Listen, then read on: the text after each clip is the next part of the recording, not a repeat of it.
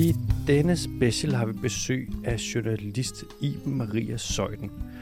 Og vi snakker om rød fladen for klimaet og mediernes ansvar for at dække klimakrisen. Vi kommer også lidt ind på politikernes ansvar og hvordan at øh, vi faktisk ikke længere kan fortsætte med at snakke om den her eller lade være med at snakke om den her klimakrise, som vi har gjort tid til, fordi at nu begynder den at stå og banke lidt mere på døren, end den har gjort før. Og hvis du gerne vil støtte den lille podcast her med det ugentlige afsnit, hvor vi breaker de vigtigste nyheder fra den grønne frontlinje ned, eller de her specials, hvor vi har eksperter, forskere og folk, der er markant klogere end os inde på besøg, så kan du gøre det på tier.dk. Og hvis du vælger at gøre det, så øh, fandme tak. Det sætter vi pris på.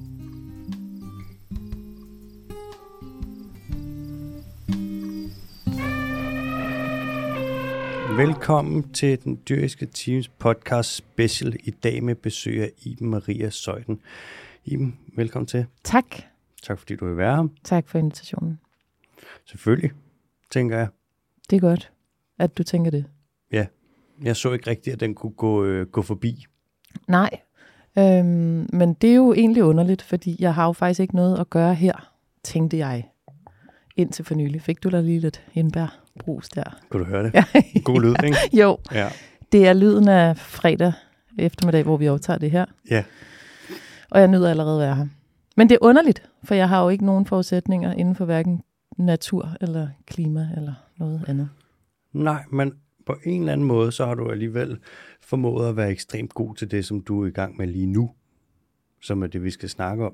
Som er rydfladen for klimaet, som jo er, det skal vi jo have fundet ud af, hvad det er, ikke? Mm. For man kan sige, det kan godt være, at du ikke er klimajournalist, og du er jo ikke, øh, altså, du har ikke samme viden som Jesper Tejlgaard, mm. men du er jo sindssygt god til det, du har gang i. Øhm, tak. Altså det, jeg har- har gang i, det er jo, øh, man kan sige, ved eksemplets kraft at vise, at hvis jeg kan, så burde vi alle kunne. Hvis jeg som øh, portrætjournalist, der sidder og ravet rundt i kendte menneskers hjerner i 10 år, hvis jeg som øh, trosjournalist, der sidder og taler om Gud og meningen med livet på femte år nu, hvis jeg har nogen som helst øh, mulighed for at tale om klimaet, med den manglende forudsætning, så bør vi alle sammen gøre det. Hvis jeg kan gøre det, hvis selv jeg kan gøre det, så kan vi alle sammen. Så er der ikke længere nogen undskyldning for at beskæftige sig med vores tids største krise.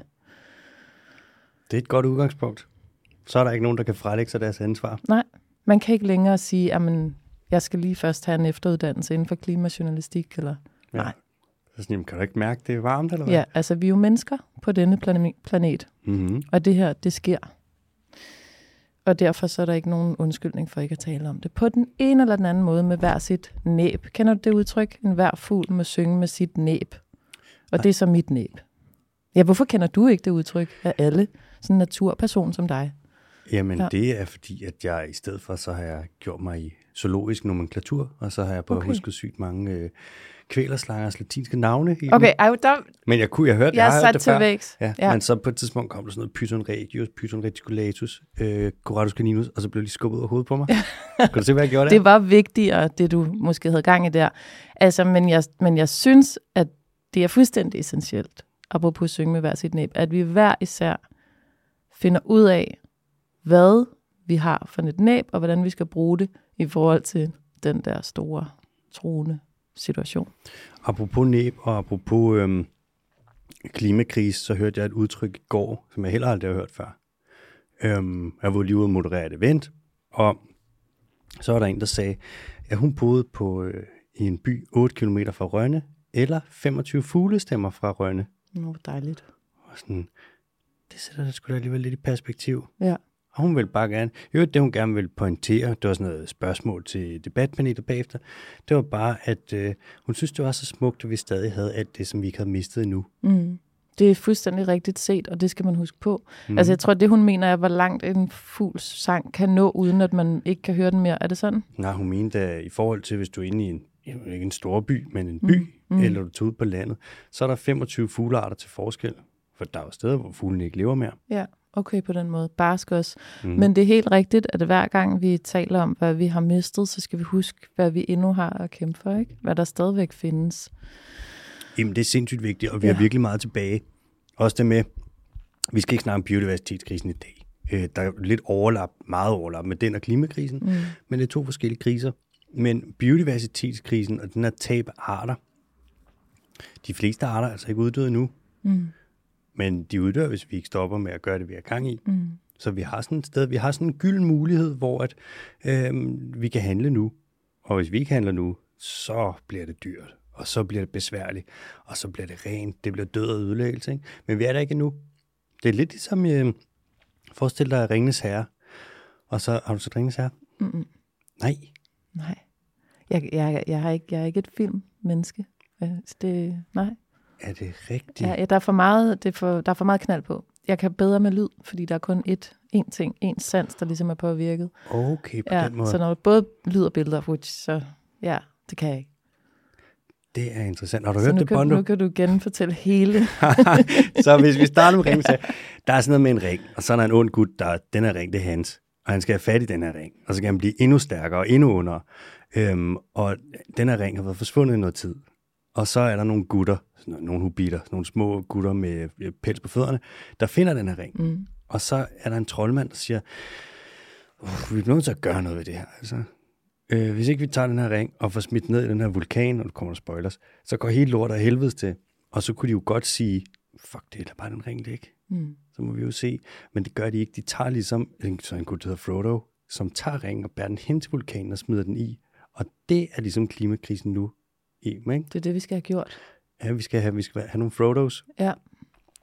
Og det er jo noget af det ansvar, vi så alle sammen skal til at tage, ikke? Ja, jeg kan godt lide sådan hovedhandlingen, men øh, det var meget godt lige at få den genopfrisket. ja. Jamen, du er, øhm, du er journalist. Ja. Du er tv- og radiovært, og så har du lavet et hav af forskellige ting. Ja. Øh, hvad laver du nu? Lige nu laver jeg et program, der hedder Hvad vil Jesus have sagt? Som handler om, sådan, øh, hvad Jesus ville have sagt til den situation, man nu engang står i ude i sit eget liv. Det kan være alle mulige forskellige komplicerede familiære relationer, eller hvad man nu står og tænker, sådan, man trænger til et nyt perspektiv på, og så øh, sammenholder vi med, hvad der står i Bibelen, og det gør jeg i selskab med tre forskellige præster. Og så kunne man godt sige, at oh, det er godt nok noget meget andet end klimakrisen. Det øh, er det på en måde, men på en måde er det bare overhovedet ikke, fordi det er samtalen om, hvordan vi er mennesker og har været mennesker til alle tider. Og der er sådan øh, særlig spændende følelse i det for mig, som er, at vi er forbundne, og nok altid har været forbundne, øh, både ned igennem sådan historien og med den verden, vi omgiver os med. Så på den måde er der sådan nogle helt brede linjer i det, som jeg synes er enormt dejligt at være i og beskæftige mig med, og som jeg synes giver rigtig god mening, selvom at det ligger langt fra den der konkrete snak om temperaturstigninger. Ikke? Mm-hmm. Så det er det, jeg laver nu, og så øh, har jeg været ude og besøge nogle institutionspræster, som det hedder, som kommer i fjernsynet lige om lidt, hvor jeg tager ud på syg og i fængsel og på plejehjem og taler med præster om, hvordan de formidler troen til folk, der er på røven. Øh, og det viser sig jo måske ikke overraskende, at det er meget nemmere for mig at forstå, hvad kristendom går ud på, når den bliver sat i spil med folk, der har det virkelig dårligt. Det har været meget øh, rørende at høre, hvad har man af udfordringer som demenspræst? Hvad er det, øh, der kan være svært i forhold til at formidle troen, og hvornår virker det? Ikke? Mm-hmm. Der har jeg altså haft nogle helt vilde oplevelser øh, med de præster der, og se, hvordan de står ude på kanten og forsøger at række ind i døden, eller i sygdommen, eller i sorgen, eller altså at række deres menneskearme derind, alt hvad de kan, ikke? og nogle gange også må give for tabt. Det har været utrolig udvidende for min horisont at se. Så det er det, jeg laver nu. Og så laver jeg selvfølgelig det her initiativ, der hedder Ryd Fladen for klimaet, som er et forsøg på at inspirere den brede mediedækning til at afspejle klimakrisen i højere grad, altså sådan, så vores dækning stemmer mere overens med det, vi hører og ser øh, uden for vores vinduer. Ikke? Og det gør vi både ved at sige, når det går dårligt, og når det går godt, og så ved at vise, hvordan man kunne have gjort det. Så må vi jo håbe, det har en effekt. Det ved vi jo ikke. Øh, om Det kan vi jo nok aldrig komme til at bevise, at det har. Men, øh, men noget sker der i hvert fald øh, på det her initiativ, eller med det her initiativ, inde på vores Instagram-profil, som jo, som jo er der, vi eksisterer. Ikke? Som også er virkelig smart, fordi nu har jeg jo hørt den her klagesang hos journalister i 35.000 år om, at folk de bliver deprimeret af at høre om klimakrisen, og de slukker, og det ene og det andet. det tror jeg for det første er en sandhed med modifikationer, men når man er på Instagram, i stedet for at sende et indslag i 21 søndag, så kan man se, hvor mange andre, der også ser det, og hvor mange andre, der også synes, det er godt, eller svært, eller hårdt, eller så man, altså på selve mediet, er man et fællesskab i at modtage de, de her nyheder. Øh, og det giver øh, en helt anden sådan, håbsfaktor i formidlingen af klimakrisen. At man kan se og være sammen med de andre, der også får informationen. Så man kan ligesom se, hvor mange synes, det her er rigtigt. Så man ikke føler sig alene med den fortvivlelse, som man kan opleve ved de her facts. Ikke? Mm-hmm. Det er en kæmpe stor øh, fordel for os, tror jeg. Og jo også noget, der gør det svært, hvis man sidder og skal gang på gang til TV-avisen opfinde den dybe tallerken i forhold til, hvordan vi får fortalt, at isbjørnen har mikroplast i maven, eller hvad det måtte være, ikke? Eller tungmetaller i, i kroppen, ikke? Som Jo. meget sådan øh, brækker sin penisknogle og ikke kan formere sig. Ja.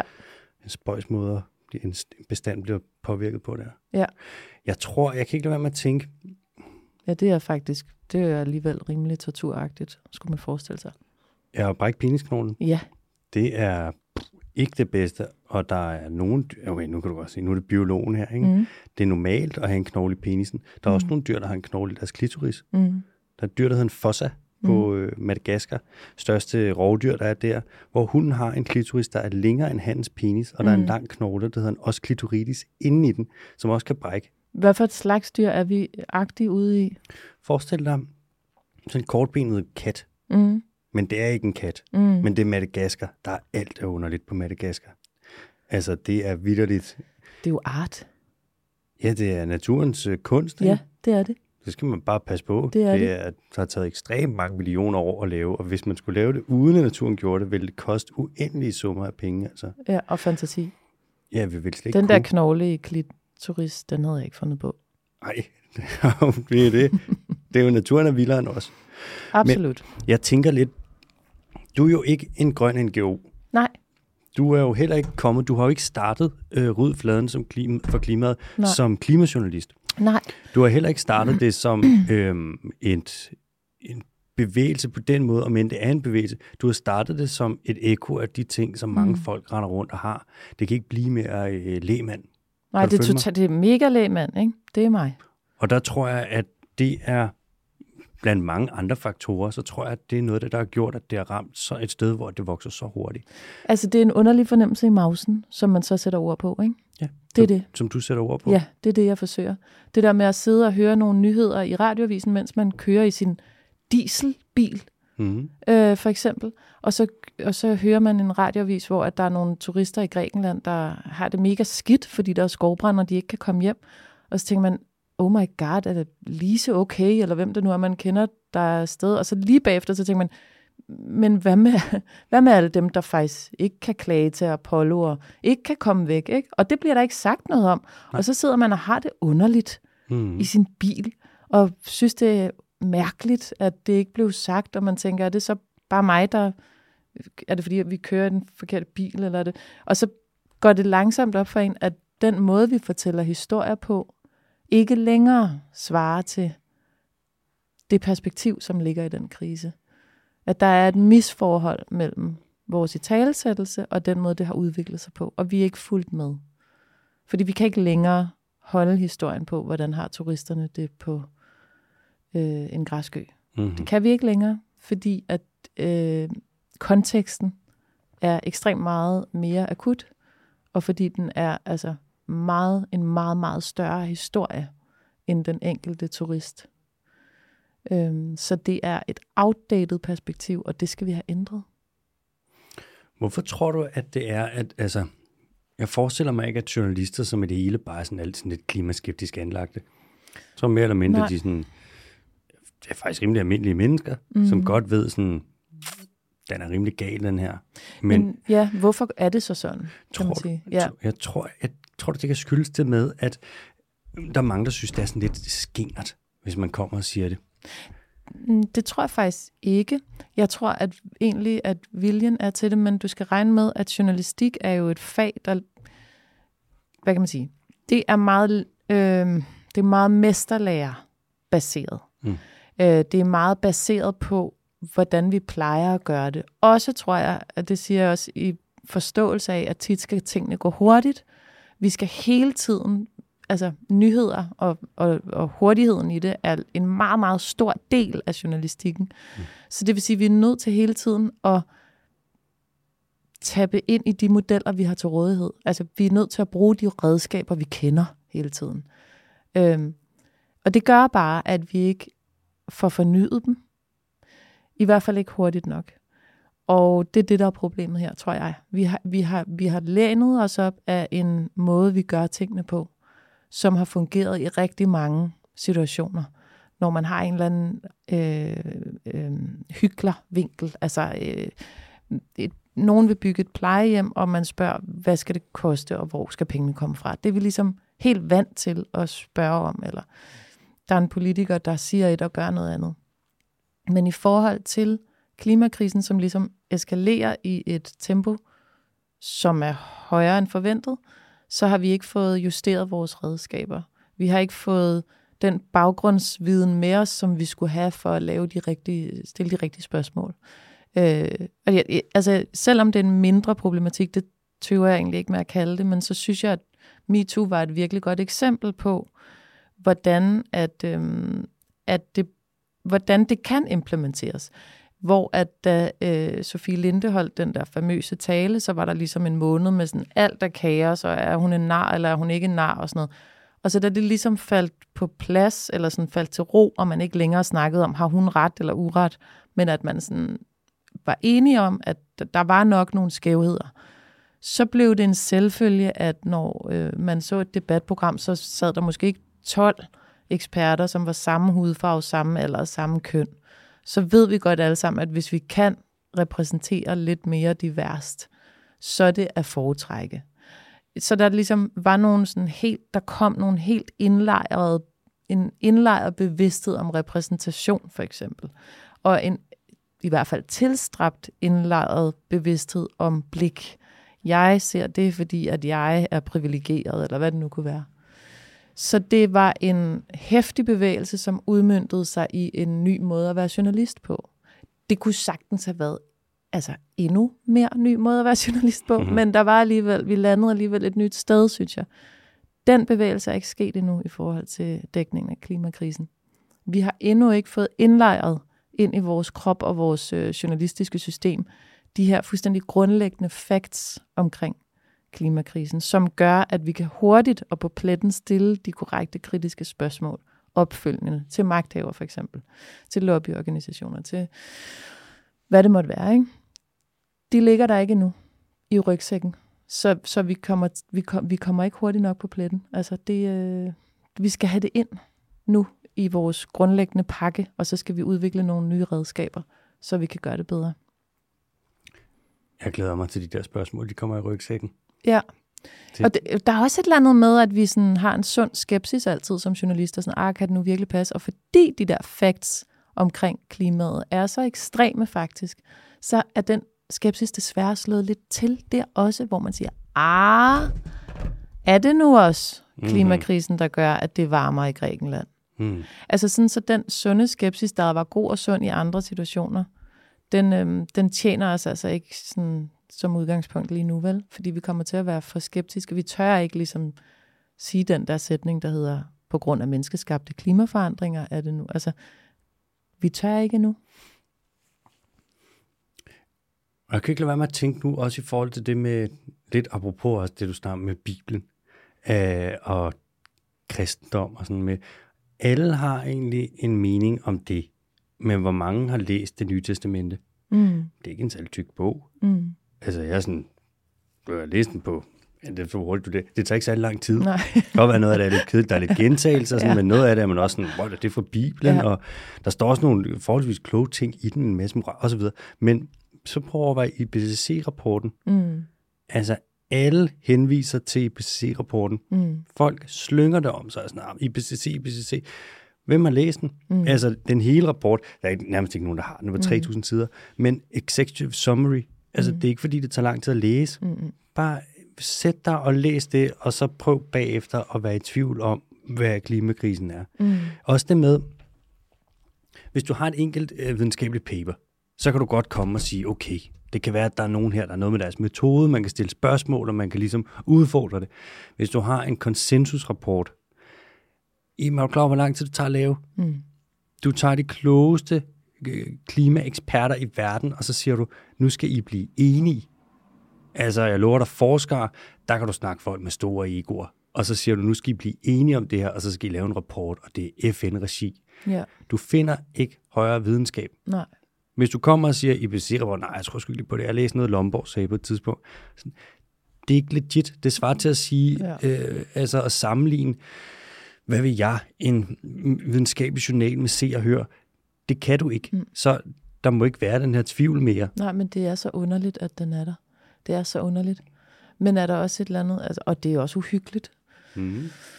Jeg ved ikke, hvad det drejer sig om, men der er jo også et stort element af psykologisk fortrængning selvfølgelig. Ikke? Og det er jo selvfølgelig, fordi vi endnu ikke ved, hvordan vi skal gøre det. At vi kan ikke overskue at se, se det i øjnene. Da det her rydflad, det startede, ikke? Mm. Kan du huske, hvad, hvad var det allerførste, der skete? Hvornår? Det allerførste var, at øh, min ven Jakob, som nu er en del af rødfladen også heldigvis, han sendte mig en graf over øh, antarktiske, antarktiske havoverfladetemperaturer som viste altså nogle helt skøre tal, altså en helt skør udvikling i forhold til varme. Ikke? Mm. Det sendte han søndag aften i midten af juni. Jeg var lige kommet hjem fra mit kolonihavehus, og øh, havde haft min datter i bad. Hun er halvandet år, og jeg havde stillet badkar ud i drivhuset, og sad derude og var sådan ved at blive stegt, og havde det så underligt. Mm-hmm. øhm, og var kommet hjem og var i forvejen lidt ind i den der mærkelige dystopiske boble af sådan, uh, det er mærkeligt, og græsset er helt gult. Så kom den der sms, og jeg tænkte bare sådan, det ser jo så vanvittigt ud. Og så faldt jeg faktisk i søvn, selvom jeg havde svært ved at falde i søvn der, og så næste morgen, så tænkte jeg bare sådan, det er nederen, men det er også fedt, fordi nu kan alle se, at altså her, her var den ligesom. Sådan det, øh, det fakt, der skulle til, for at vi alle sammen nu kalder undtagelsestilstand. For vi alle sammen siger, nu er der sket noget, som gør, at vi skal have et fuldstændig andet take på den her situation. Og jeg havde helt klart sådan en følelse af, sådan, det kan alle forstå. Endelig. Og så, og så tænkte jeg bare sådan, eftersom alle kommer til at have det på den her måde, med den her graf, så kan jeg lige så godt gå hele vejen til den øverste direktør for mit arbejde, som er Maria Rørke Røn, som er generaldirektør i Danmarks Radio, og sige sådan, nu kom den graf, vi har ventet på, lad os øh, kalde undtagelsestilstand, og lave altså, et, øh, en uge, hvor der kun er fokus på klimaet, og så dernæst ligesom oppe dækningen helt vildt, ligesom for at sige, nu starter vi altså et nyt sted. Mm. Nu, nu, øh, nu er det her noget, vi ikke længere på kollektivt plan kan ignorere. Vi bliver nødt til at have en koordineret indsats. Mm-hmm. Og så lagde jeg den mail ud på Instagram, fordi jeg synes, den var så klog. Ej, faktisk fordi jeg tænkte sådan, det kan alle da i hvert fald være enige om. Mere tænkte jeg ikke over det. Men også fordi, at det lidt på en måde forpligter. Selvfølgelig. Altså, det var sådan lidt, nu, nu starter vi på en frisk. Nu ja. starter vi her fra. Kom med under fanerne. Ja, og så sige sådan, det er ikke bare mig, der vil se dit svar. Alle vil se dit svar. Ja, mm. netop.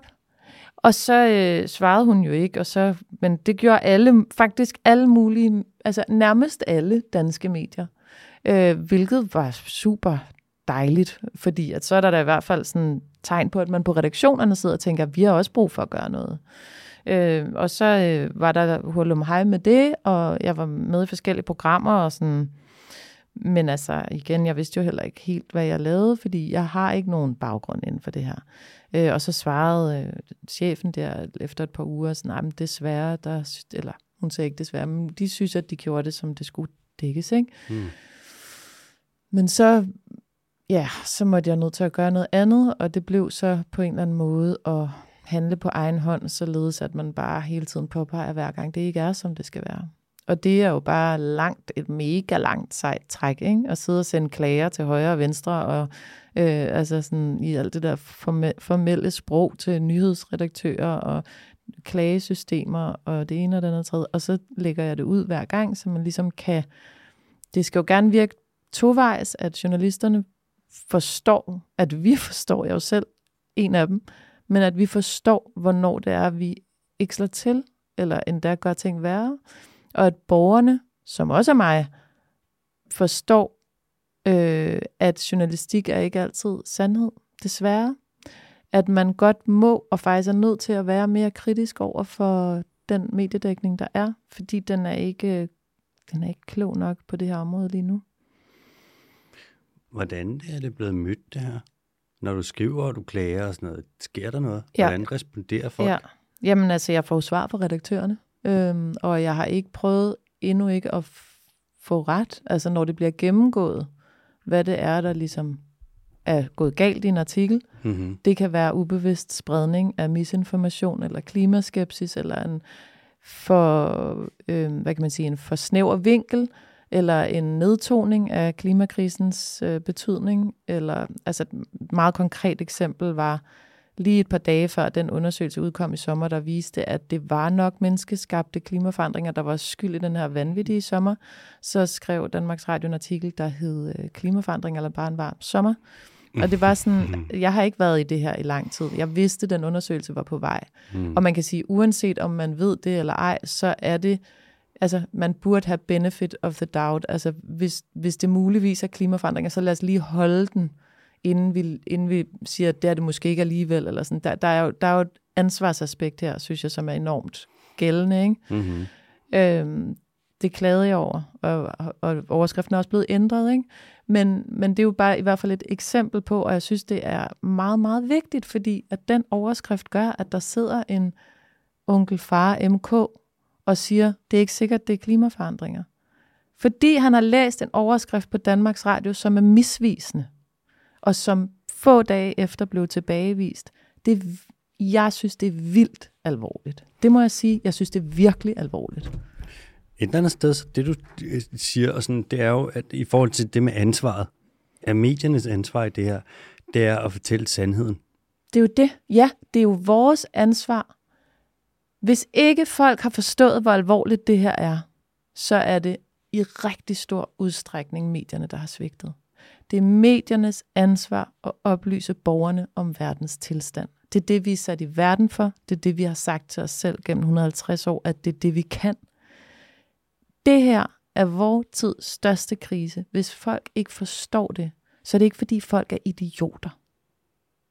Det er fordi, vi har svigtet et ansvar. Og det er meget alvorligt svigt. Og det er jeg så ked af det over at være en del af en branche, som står for det svigt. Det er inklusiv mig selv.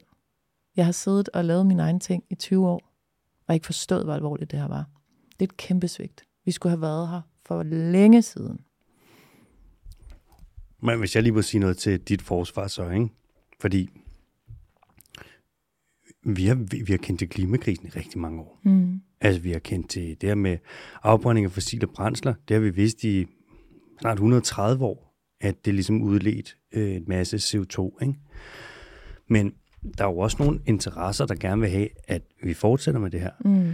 For jeg lover dig for, at der er nogen, der laver boksen på det. Det er klart, det er ikke kun mediernes skyld. Der sidder jo også en helt industri og tjener på det, og så videre, så videre, så videre. Ja, og hvis man kigger på de penge, den fossile brændstofsektor, som omfatter nogle af de allerstørste selskaber i hele verden, øh, de penge, de har spyttet i det her, i misinformationskampagner, er så store, altså vi snakker ikke engang milliarder, vi snakker billiarder, ikke? Mm. Det er fuldstændig vanvittigt, og de har været i gang med det siden 70'erne. Og det er blevet kortlagt igen og igen og igen og igen, hvordan de gør det. Og der kan man sige, det er jo en krise. Det er jo ligesom en pandemi eller en krig. Men en pandemi eller en krig kommer, og så mærker du det, og så er den der. Klimakrisen er kommet snigende hen over mm. de sidste 150 år, ikke? Og mens den er kommet snigende, før den ligesom er kommet op der, hvor den er ved at være nu, hvor vi virkelig mærker det, så er der nogen, der har kommet ind og begyndt at lave misinformationskampagner. Hvor, hvis man kan sige, hvis en krig var undervejs i 150 år, og de sidste 30, 40, 50 år før den blev rigtig slem, så kom der altså mm. altså nogen ind og begyndte at dække for det her. Ja. Så vil man lige pludselig, så er det meget sværere at få øje på den her krise. Det er det, der er. Og Men det er to forskellige ting, for det, og det er rigtigt, tror jeg, begge tingene. Altså den ene ting er, og det, der er vi lidt tilbage til det der med, hvad er det for nogle redskaber, vi har som journalister. Klimakrisen lever ikke eller i hvert fald sjældent op til nyhedskriterierne. Ikke? Fordi den har været så snigende, mm. fordi den har været så lang tid undervejs, så er den rigtig svær at gribe om med den klassiske nyhedsjournalistik kniv og gaffel. Ikke? Ja. Og den anden ting er så, at der åbenbart er nogen, der har interesser i, at vi ikke helt ser sammenhængen. Ikke? Øh, men til det vil jeg sige, altså hvis journalistikken ikke kan det, så har vi spillet for, li- for lidt. Altså hvis, hvis, vi ikke kan, hvis vi ikke kan se igennem det, eller afsløre det, eller rive det fra hinanden, mm. så vil jeg altså stille spørgsmålstegn ved, hvad vi så egentlig kan. Altså det, det er vores grundkompetence, det er vores grund, grund til at være i verden. Ikke? Mm-hmm. Så, så hvis ikke vi kan det her, så, altså, så bliver det svært at sige sådan, om syv år, hvorfor er det, man synes, det er fedt at blive ved med at være journalist? Der vil jeg gerne have lov. Hvis jeg må skyde en ting ind her, hvis der, det er de journalister, der lytter med. Hvis man skal kigge på lobbyisme, og man skal se på altså, den lobbyisme, der kommer, som ligesom vil accelerere klimakrisen, så skal man kigge mod den fossile brændstofsektor, og man skal kigge primært mod øh, landbruget. Og så kan man selvfølgelig kigge lidt mod byggeri og så videre, hvor mm. der også vil være noget. Men hvis du kigger på den lobbyisme, der er, og de her kampagner, der ligesom skal, hvad siger man, opretholde en kulsort dagsorden, så har de deres øh, tricks et sted fra, og det er fra tobaksindustrien. Det er præcis samme ting, de bruger igen og igen og igen. Det er de samme røverhistorier, selvfølgelig Technofix, hvor det er sådan, ja, ja, det er fint, vi kan sagtens fortsætte, teknologien redder os. Og det er, det er næsten den skøreste af dem alle sammen. Den med, at hvis vi ikke tjener penge nu, og her snakker vi for eksempel øh, svineproducenter, eller vi snakker olieproducenter. Hvis vi ikke tjener penge nu, hvordan skal vi så have råd til grøn omstilling? Det mm. er så sindssygt. Det er ligesom at sige, hvis tobaksindustrien siger, hvis ikke vi tjener penge nu, hvordan skal vi så kunne smide penge efter kraftforskning? Mm. Eller når dem, der laver øh, altså gambling og den slags, de siger, jamen hvis ikke vi tjener penge, hvordan skal vi så kunne hjælpe folk, der har ludomani? Mm. Sådan, I, I skal ikke hjælpe, I skal, ikke, I skal stoppe. Ja, og det du siger der, det er jo lige præcis de der øh, store sammenhæng, som jeg ingen kvalifikationer har indenfor, men jeg kender virkelig mange dygtige journalister. Jeg kender folk, der river folk fra hinanden. Jeg kender folk, der arbejder solen sort. Øh, Hvad betyder det? Jamen bare det der med, de arbejder hele tiden, de er pissdygtige, de ser sammenhæng, de søger agtindsigt, de kører på. Jeg gad bare så godt smide dem efter det her. Mm. Jeg gad bare så godt, at der var flere af mine kollegaer, som kan netop det der, som gik den vej. Min, mit primære fokus er meget mere det sådan sproglige, altså hvordan på daglig basis får vi framet det her på en måde igen og igen og igen, så vi forstår som borgere, hvordan tingene hænger sammen. Hvor alvorlig krisen er. Det er det, der er det, jeg kan i det her. Det er at sige, her i denne overskrift, der kommer vi til at nedtone det aspekt. Det er det, jeg kan. Mm-hmm. Og jeg vil ønske, at mine kollegaer, som er meget dygtigere til det der systematiske graverarbejde, kom ind i kampen, fordi der ligger jo altså en hel masse muligheder her. Der er nogen, der gør det, men hvor kunne det være vidunderligt, hvis vi ligesom kunne kæmpe fra hver vores side og gøre det, som vi er bedst til, at få overført den der virkelig bistre, vedholdende del af journalistikken til de der store sammenhænge. Ikke? Det gad jeg virkelig godt. Ej, jeg vil elske de interviews, der kom. Det kunne være det fedeste. Ja. Specielt nu har du set det med CO2-afgift, der skal på landbruget. Ja. ja der sidder et svarudvalg, og de skal komme her i efteråret, og så skal de komme med et bud på en CO2-afgift på det, man kalder de biologiske processer. Det vil sige næsten alt i landbruget. Og landbruget bliver ved med at sige, vi kan ikke, ikke putte en CO2-afgift på, så vi lukke det mest klimaeffektive landbrug i verden. Det, altså, hvorfor er der ikke nogen journalister, der spørger, hvordan kan en CO2-afgift være dyr for et landbrug, der er klimaeffektivt? Mm. Det er jo i sig selv selvmodsigende. Jeg har ikke set en mm. eneste journalist spørge om det. Nej. Så bliver det det ene stykke med spin og det andet, og lige pludselig er man ude et sted, hvor man er sådan, hvad er det egentlig, der foregår så? Ja. Rigtig, der mangler, ja. Ja, men det er jo også de der helt oplagte spørgsmål, altså når klimaministeren siger, at 80 procent, eller nu har han ændret det til størstedelen af danskerne, ligesom skal være bag en mere radikal omstilling det, det føles jo underligt inde i maven at høre det, fordi man er sådan, what? Jamen, okay, nå, er det sådan, man laver politik så? Eller? Men det er jo også fordi, at altså, journalistikken har været spundet ind i øhm, den politiske logik i virkelig mange år. Ikke? Vi har ligesom sådan lavet øh, politikerne tale deres politikersprog i vores medier. Mm. Så hvis de siger noget på den måde, de plejer at sige det, så, så tør vi ligesom ikke bryde ud af den der boble og sige, hvad, hvorfor 80 procent, og hvad som... Ja, eller hvad snakker du egentlig om? Ja, præcis. Altså, ja. Hvad, hvordan, hvad, hvis, hvis det bliver dyrt at omstille, hvad koster det? I må have regnet på, hvad det koster, hvis vi ikke omstiller, og alle de der sådan fuldstændig logiske netop lægmandsspørgsmål, hvor man sådan, what? Mm-hmm. Altså, hver gang der er noget, vi ikke forstår, så lad os da lige spørge. Mm. Det, jeg tror, der også er en stor angst for at, at afsløre uvidenhed på det her område, fordi vi jo ikke ved, altså så meget. Altså for det første er der begrænset, altså der er jo ligesom nogle ting, som vi slet ikke ved endnu, men der er også været en idé om, at det er enormt kompliceret videnskab, men det er altså okay ikke at være videnskabsmand, men journalist, og spørge på vegne af borgerne. Ja, det er en Men jeg forstår det ikke. Mm. Vil du være venlig og forklare det? Jeg synes, jeg synes en af de aller, aller vigtigste ting for mig i det her, det har været, og en af de mest sådan, sorgfulde ting har været at iagtage, der er en ting i journalistikken, der spænder ben for, at den brede journalistik kommer med på dækningen af klimakrisen, og det er en idé om, at opmærksomhed på klimakrisen er venstre. Det er en venstreorienteret ting.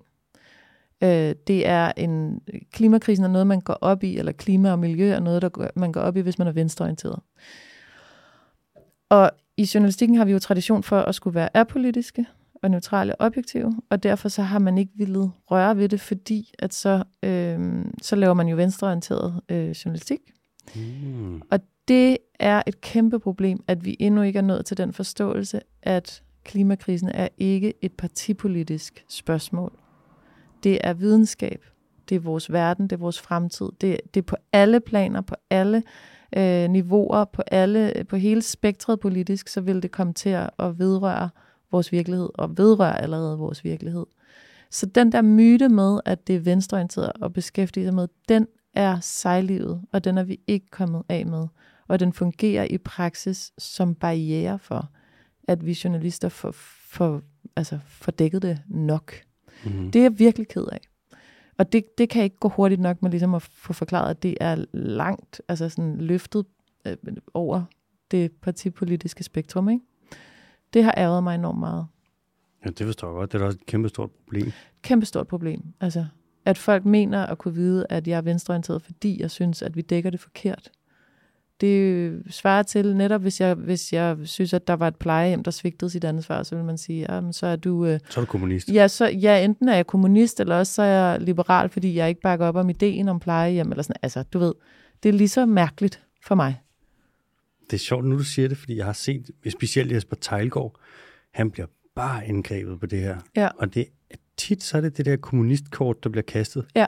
Og sådan, hvad er det, de snakker om? Altså, ja. han snakker vidderligt om klimaforandring. Ja, og der har øh, gode gamle information, som jeg jo ellers synes skal have en hedersmedalje for den vedholdende dækning, de har lavet af klimakrisen. Der er de lige på det område faktisk desværre været med til at gøre øh, journalistikken en lille bjørnetjeneste, fordi de jo ligesom udtalt er en venstreorienteret avis, og i og med, at de har dækket klimakrisen på den måde, de har gjort gennem tiden, så har man ligesom også kunne tænke, at det er venstreorienteret at beskæftige sig med klima.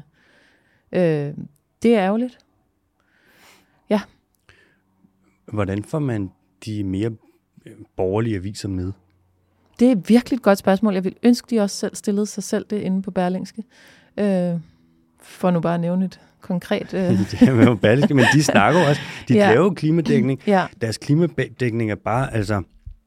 Sagt, nej, det er ikke engang sagt med særlig meget kærlighed. Det er bare sådan der. Den er akavet.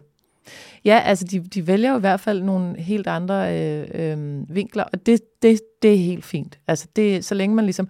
Men, øh, men der er også rimelig mange blinde vinkler i nogle af deres historier, må man sige. ikke Hvis man taler om, øh, hvor meget sommerhusejere kan tjene på, øh, at, øh, at det bliver varmere i Danmark for eksempel, så mener jeg jo altså et eller andet sted, at der mangler et etisk øh, øh, aspekt i det, som handler om, det har så også nogle helt andre konsekvenser, som er ganske alvorlige. Ikke?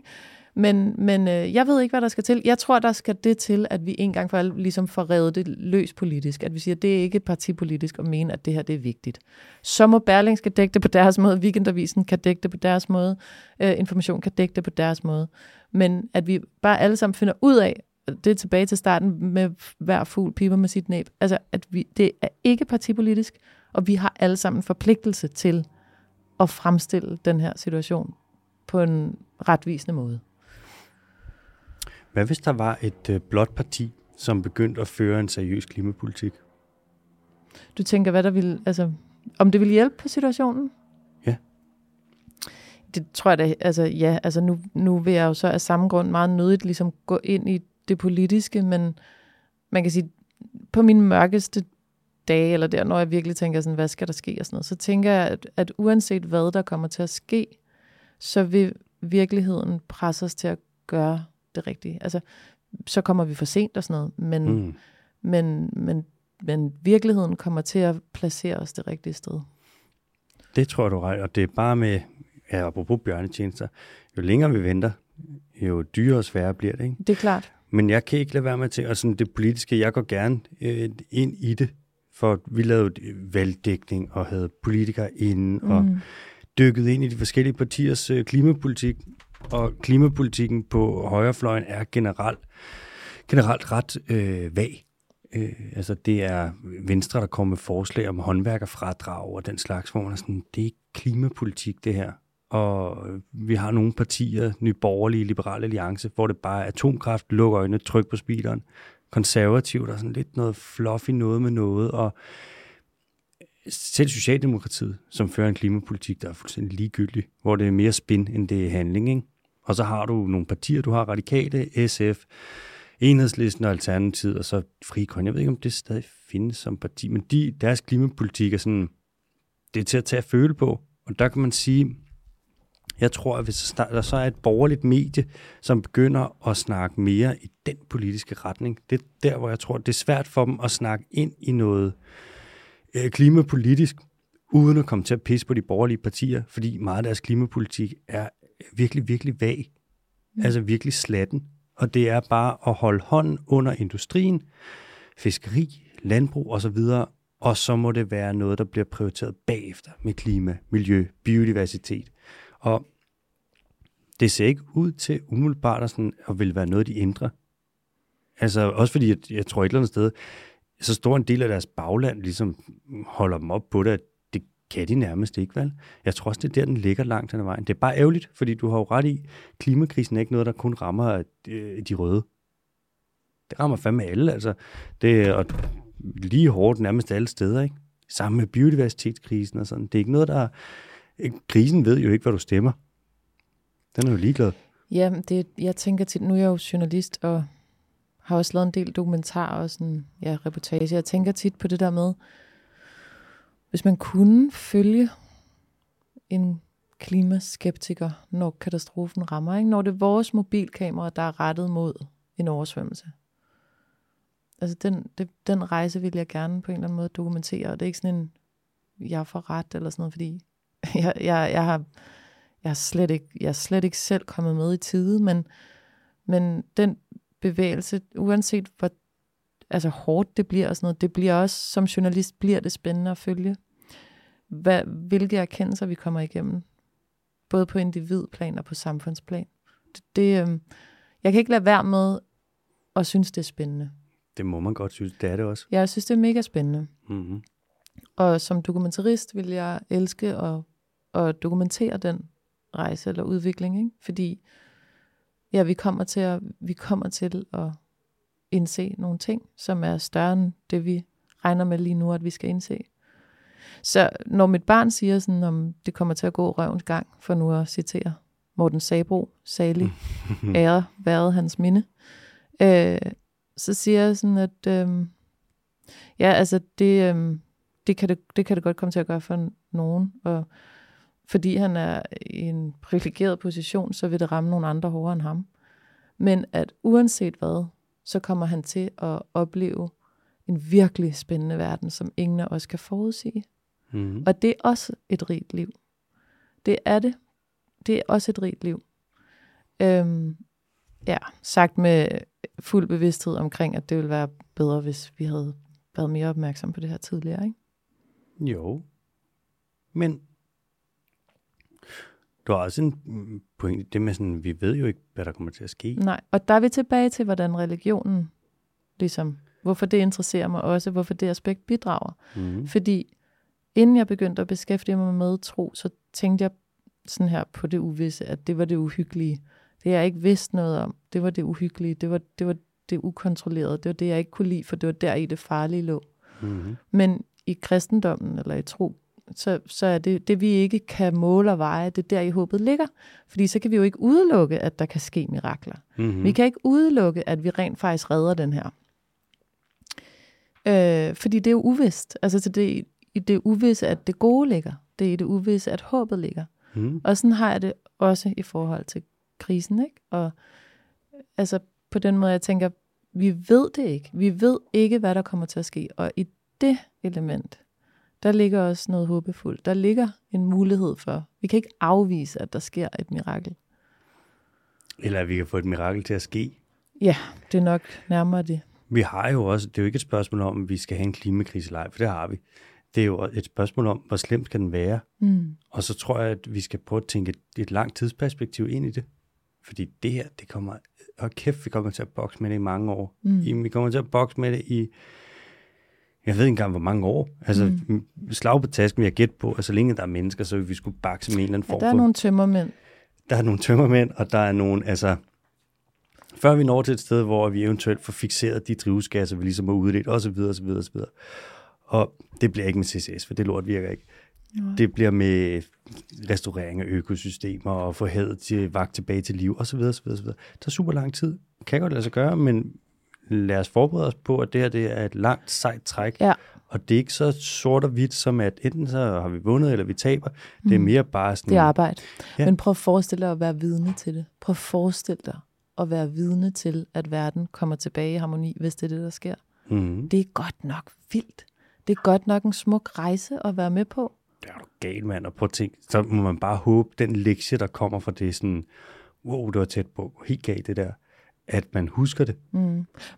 Der er lige en sidste, der var lige noget, jeg kom til, som jeg har tænkt rigtig meget over, det er det der med klimapsykologi, ikke? det der med, ej, jeg kan bare mærke, at i hele den her proces, der er der en ting, der har været sværest for mig at henvende sig og håndtere, og det er dem, der skriver, at de også nogle gange er nødt til at tage pauser fra det, fordi det er hårdt og sådan noget, ikke?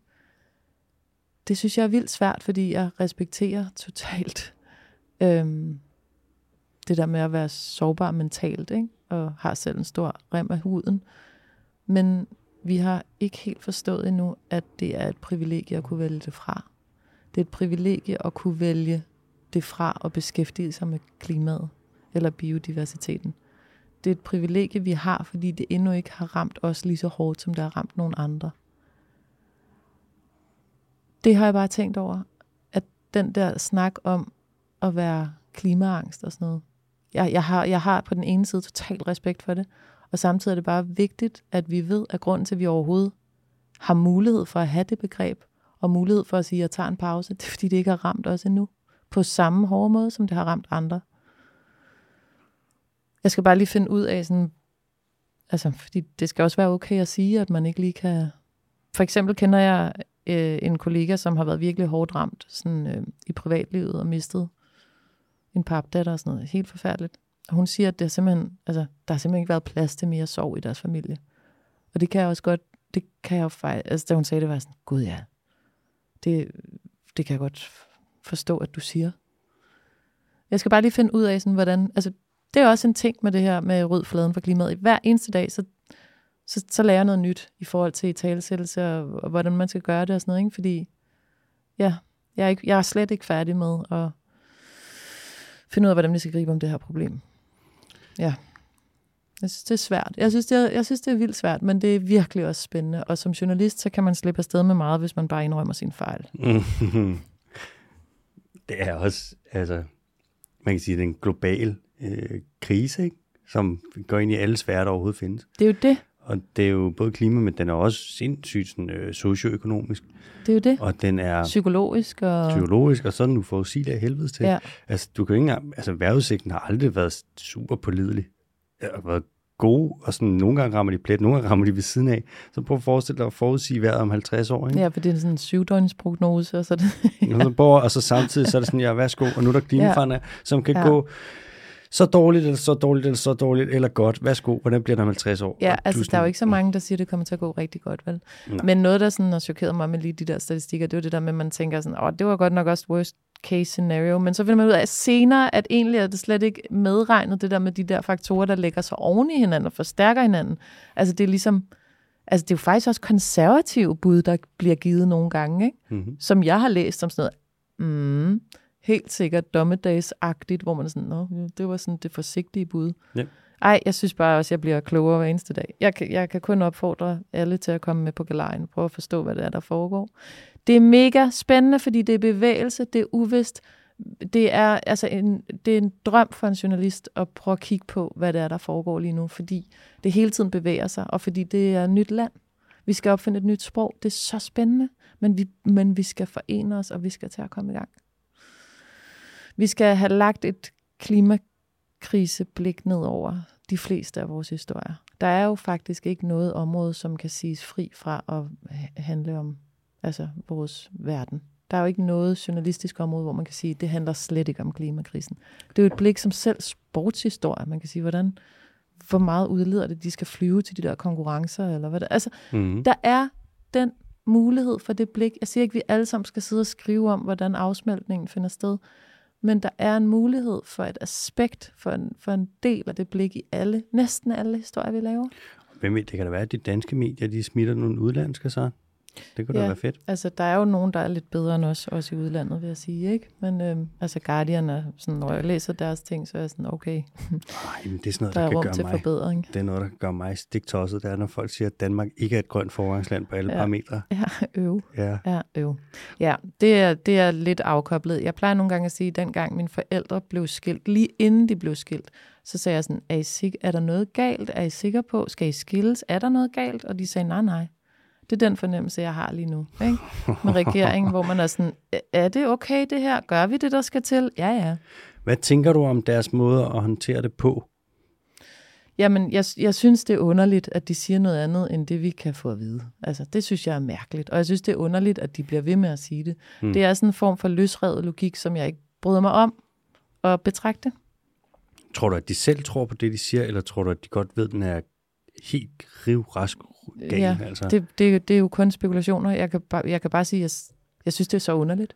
Ja. Jeg er meget nysgerrig på, hvorfor det er, som det er lige nu. Hvorfor deres udlægning af tingene er så meget anderledes, end det vi sidder og tænker og læser med vores hjerner.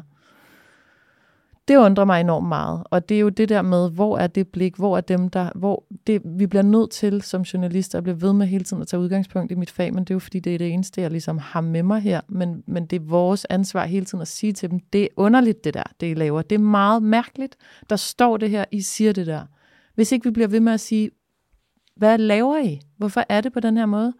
Så fortsætter det jo bare. Det er vores opgave, det er vores ene opgave, og den anden opgave, det er det der eventlige fokus på genbrugsguld og loppemarked og alt muligt. Det er så fint, det skal vi, det er godt. Mm. Men ansvaret, det helt grundlæggende ansvar, skal rykkes fra individplan op på strukturplan. Og det er medierne, der kører den flyttebil. Det er vores opgave at få rykket det ansvar fra individets skulder op på noget strukturelt niveau. Det er det, medier kan, det er det, vi skal. Så kan vi komme i gang med de to ting, vil jeg være super lykkelig. Jeg synes ikke, det er svært at sige til Mette Frederiksen, altså nu har jeg aldrig fået lov til at stille hende et spørgsmål, men, men bare sige, hvorfor siger du det, når det der er så, når, når jeg kan læse det der? Og vi, vi skal blive ved. Vi skal blive ved med at spørge. Vi skal blive ved med at afmelde alle nyheder, der overhovedet kan understøttes og have at gøre med vejret, øh, med klimakrisen. Skal vi blive ved med at afmelde. Det er på grund af menneskeskabte klimaforandringer. Det viser forskning. Vi skal blive ved og ved og ved at sige det, så forstår borgerne det. Så forstår vi det. Hmm. Mm. Men lige så snart der er en klimaskeptisk artikel, eller en misinformerende artikel, så er der et kæmpe backlash, så rykker vi tilbage til nul. Mm. Der er store forskninger, der har vist det, at en skeptisk artikel vejer lige så tungt som x antal øh, artikler, hvor vi stater de facts. Vi må ikke gøre det mere. Det skal stoppe. Det er farligt. Og det skal gå stærkt. Det skal gå stærkt. Det er også det, der er unikt ved den her situation, vi står i, at vi har et øh, ur, der tigger, og vi kan se, sådan, der vil blive uddelt så og så meget per år, og det kommer til at gøre sådan her og sådan her, så øh, vi har ligesom en, en, en bagkant, ikke? Og man kan sige, 2030, den har man bare sat, fordi det lyder meget godt. Mm. Altså 31 sådan lidt skævt tal, 29 sådan lidt skævt tal, 30, bum mand, så er Ja, du 30, Der er 30 blevet mod sagt 30. mange mærkelige ting. Ja. Ved du egentlig, hvad der blev af hockeystaven? Den der, jeg synes bare, det var sådan et billede, jeg ligesom kunne godt forstå, at de brugte det, fordi det der med, sådan, at vores løsninger, de kommer der til sidst ud. Det er sådan, jeg forstod den, ikke? Mm. Ude i hockeystavshovedet. Men jeg, jeg efterlyser lidt folk, der har hørt noget om hockeystaven for nylig, fordi De har pakket den lidt væk, tror jeg, fordi de godt ved, at det er blevet... Folk laver så meget sjov med det. Okay. Men det er stadig den, de kører efter jo. Okay. Og det man... Du ved jo godt, hvordan det fungerer, eller hvad ideen er. Mm. Og det er jo bare sådan, jamen, det er jo så åndssvagt. Det er jo at holde os for nar. Altså investere i teknologi, ikke engang særlig meget. Og så sige til sidst, så kommer det her lort til at virke, og så redder det os. Og så er der ikke nogen, der har mærket noget til det. Så løser vi den største krise nogensinde, uden at nogen skal mærke noget. Det mister du altså ikke nogen stemmer på. Eller det gør du så nu, kan man sige. Ikke? Mm. Men det, er ikke, det bliver du ikke super upopulær på. Det gør ikke ondt, så er der ikke nogen, der siger af. Ja, det er meget mærkeligt, det der. Altså, øh, jeg har interviewet Dan Jørgensen faktisk, som altså i, i, i en anden forbindelse, som, som altså, i hvert fald ifølge ham selv, altså virkelig har gået meget op i natur, fra han var nul. Det, og, altså, jamen, det, altså, det må vi tro, når han siger det. Og han kunne ligesom fortælle om at være nede og besøge alle mulige vandløb, da han var lille, og hele den der poetiske tilgang. Man sidder også som sådan, for det er det andet del af det journalistiske fag, det er det der med at forsøge at kortlægge et menneskes psykologi, eller ligesom, jeg sidder også bare og, og undrer mig over sådan, eller jeg prøver at finde ud af, hvordan vi skal få talt til de mennesker, der er politikere. Altså, hvordan taler vi til mennesket inde i politikeren? Fordi man har fornemmelsen af, at derinde kan de jo godt mærke, at der er en diskrepans. Der er et misforhold mellem den politik, de fører, og den politik, de burde føre. Uanset hvilken farve man har politisk, men bare når man kigger på facts i forhold til klima- og bi- biodiversitetskrise. Ikke? Mm-hmm. Hvordan, hvilket, kunne man opfinde et sprog, der i højere grad, altså i mindre grad, taler ind i den politiske logik, og i højere grad taler til mennesket om bagved? Fordi det må jo være der et sted. Ja, det er jo mennesker. Ja, og den bekymring på et dybere plan må være der.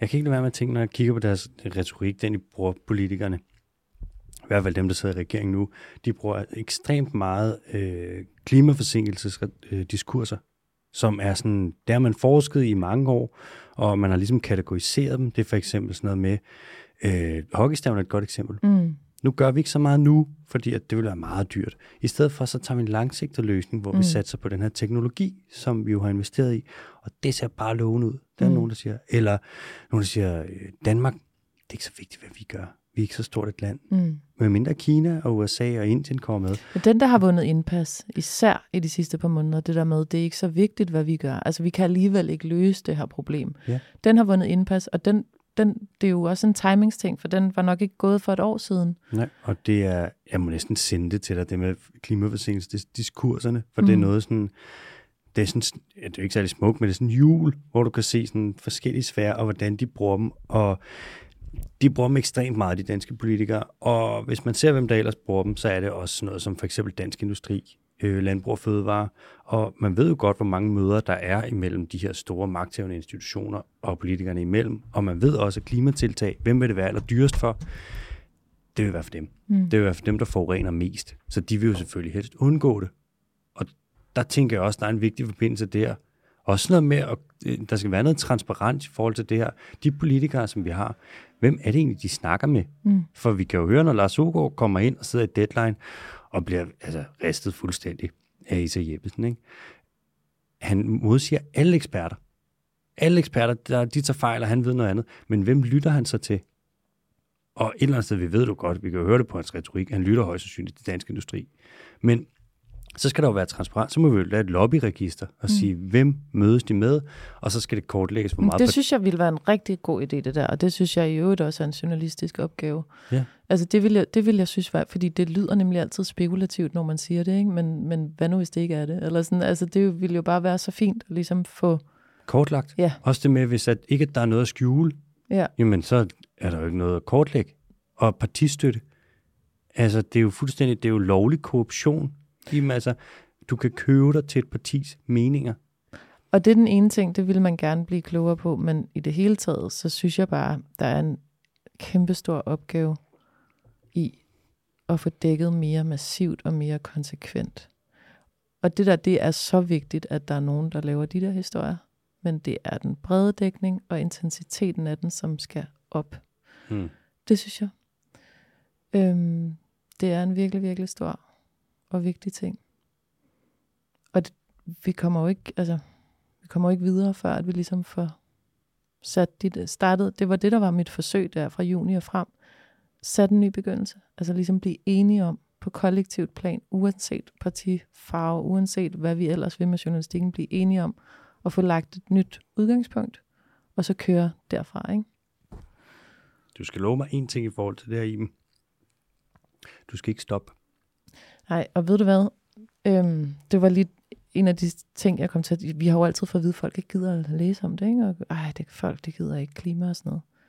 Det har jeg så også begyndt at tænke over, sådan, hvorfor det er blevet sagt. Eller sådan, jeg har aldrig lavet noget, der har så massiv interesse som det her. Og jeg har virkelig prøvet... Altså, det, er jo, det har jeg jo prøvet i 20 år, ligesom, og det er da også gået godt på nogle punkter.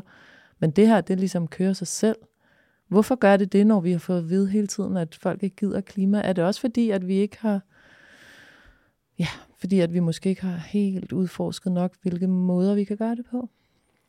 Nej, så nej, det gør jeg ikke, fordi at det laver sig selv. Nemt. Ja. Det gør det. Jeg står bare op og stiller en øh, platform til rådighed, fordi der sker virkelig, virkelig meget derude.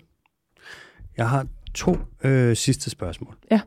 Øh, advarsel på forhånd. Det aller sidste spørgsmål, det er fuldstændig umuligt at svare på. Okay, så skal jeg ikke føle mig utilstrækkelig. Nej, det må du absolut ikke. Nej, altså, det er det er godt. lige så svært som at lave en værkprognose 50 år i fremtiden. Okay, okay, okay.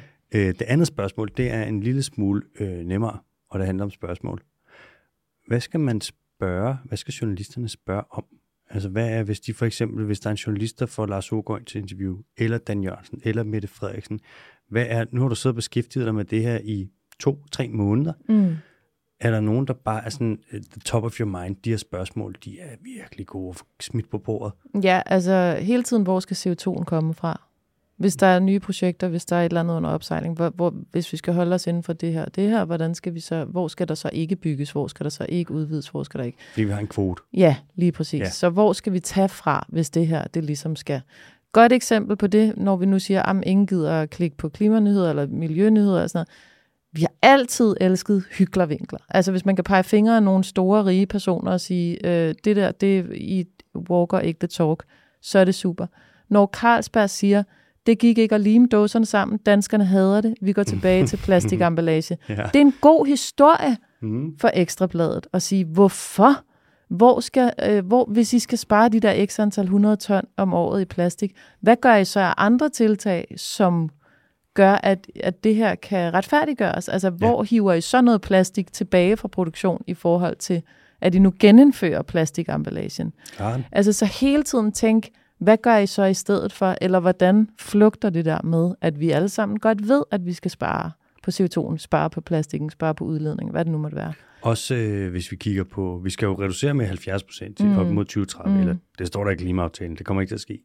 Men øh, landbruget skal reducere med mellem 55 og 65 procent, fordi sådan, det er landbruget. Mm. Altså i Danmark, der har landbruget et land, ikke? Og hvad så med at spørge sådan, hvad så med de øh, 5 eller 15 procent der, hvem skal så ligesom gøre det for landbruget? Ja, hvor, hvem, skal, hvem skal så øh, tage den ja forholdet? hvorfor, og hvorfor eller, slipper ja. de så ned? Er det Ja. fordi, at Og det er jo netop et eksempel på borgerens spørgsmål frem for den politisk indforståede journalists spørgsmål. Mm. Men hvor man siger, det er da underligt, hvorfor skal de kun det, hvem skal så ikke, eller hvem skal så? Ja. Altså at man ligesom hele tiden spørger på sin egen, fordi det her, det er noget, der kommer til at ramme os alle sammen. Det nytter ikke noget, at vi spørger inde i sådan en øh, politisk logik, hvor at, hvor at alle ligesom kan blive enige om, men du ved da, hvordan forhandlinger foregår, eller du ved jo, at det er give and take, når det er en bred regering, eller du... Nej, Mm. altså, nej. Hvis nogen siger, at det bliver for dyrt at omstille, så er det eneste rigtige spørgsmål, skulle da, hvad koster det, hvis vi ikke gør det? hmm, Det er naboens spørgsmål, det er mit spørgsmål. Vi har slet ikke fået det sprog frem, som er det helt basale. Det, vi, vi bliver ved med at spørge på en måde, som ligesom til gode ser den måde, politik har fungeret på i overvis. Og det, øh, det holder ikke længere, fordi det her det kommer til at ramme os alle sammen. Så ja, det er simpelthen de der sådan fuldstændig banale spørgsmål, der hedder, hvad skal vi så gøre?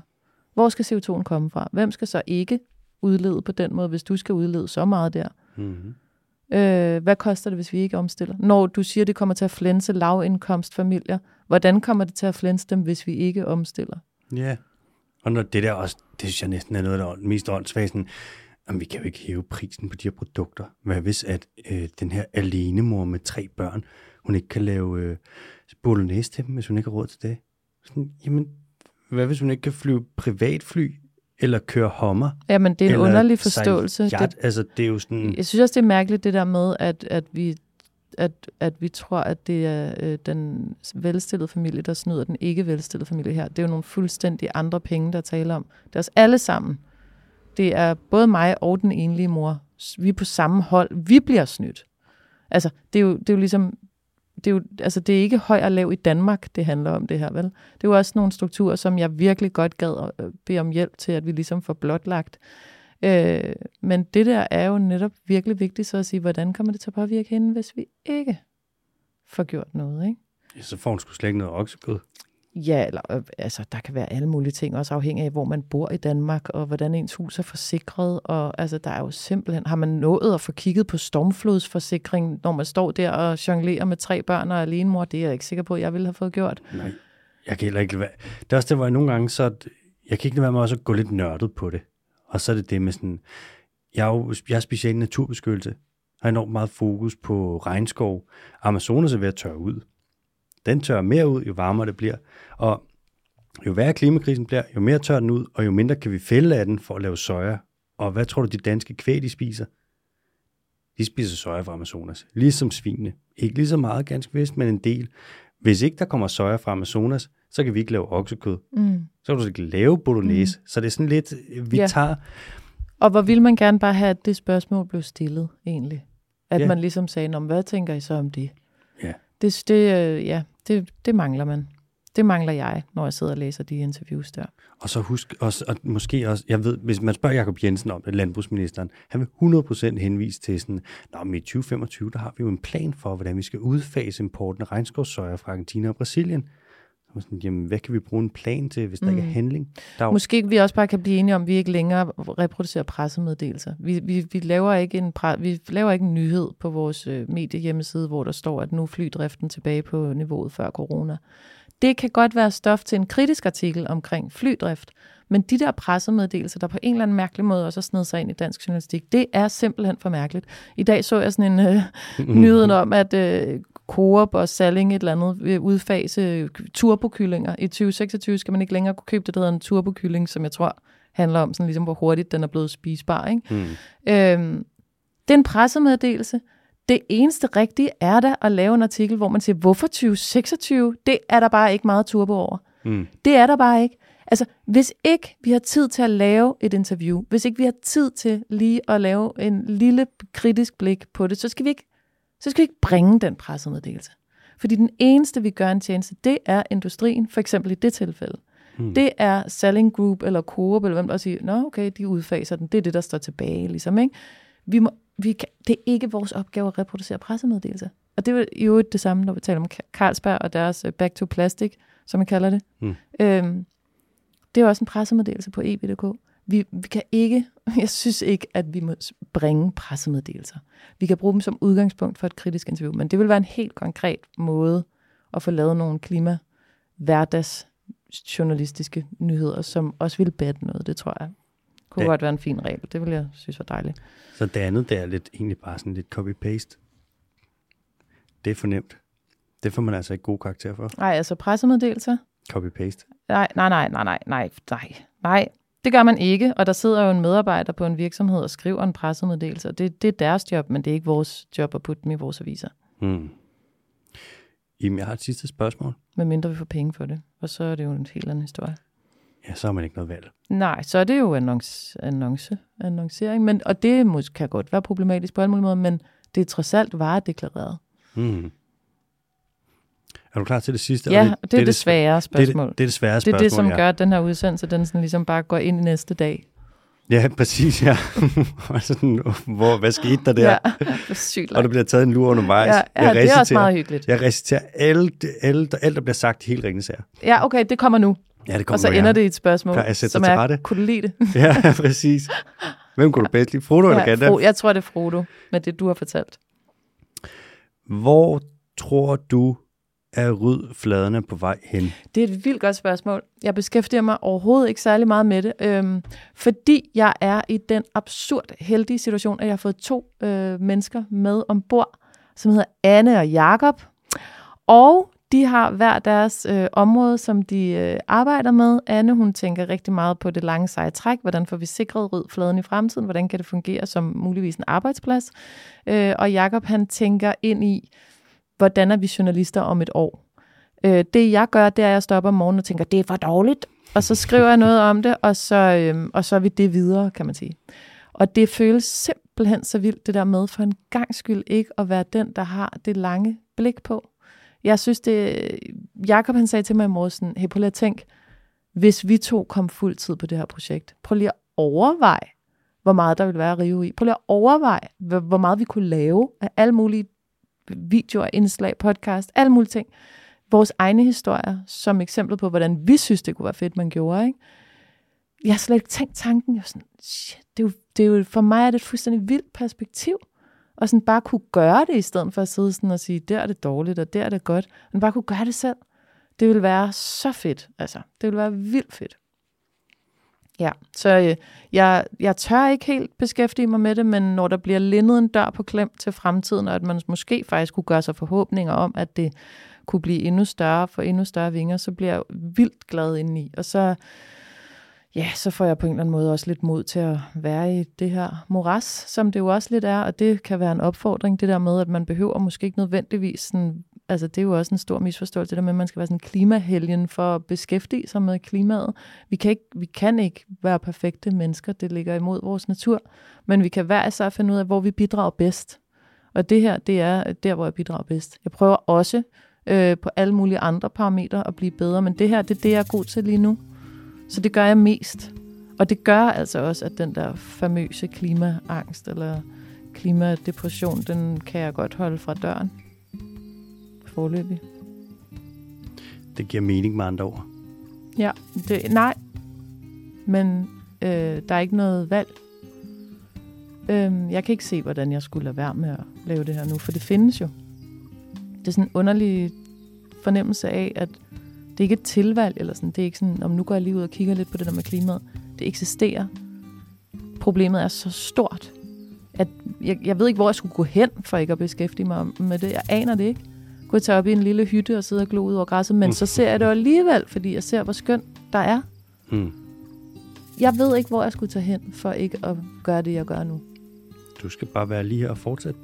Det vil jeg prøve, og det hjælper jo sindssygt meget at opleve, hvordan at der er et kæmpestort bredt fællesskab til at gribe ind i det. Ja, så det er jo blandt andet en tak til dig for det, du gør.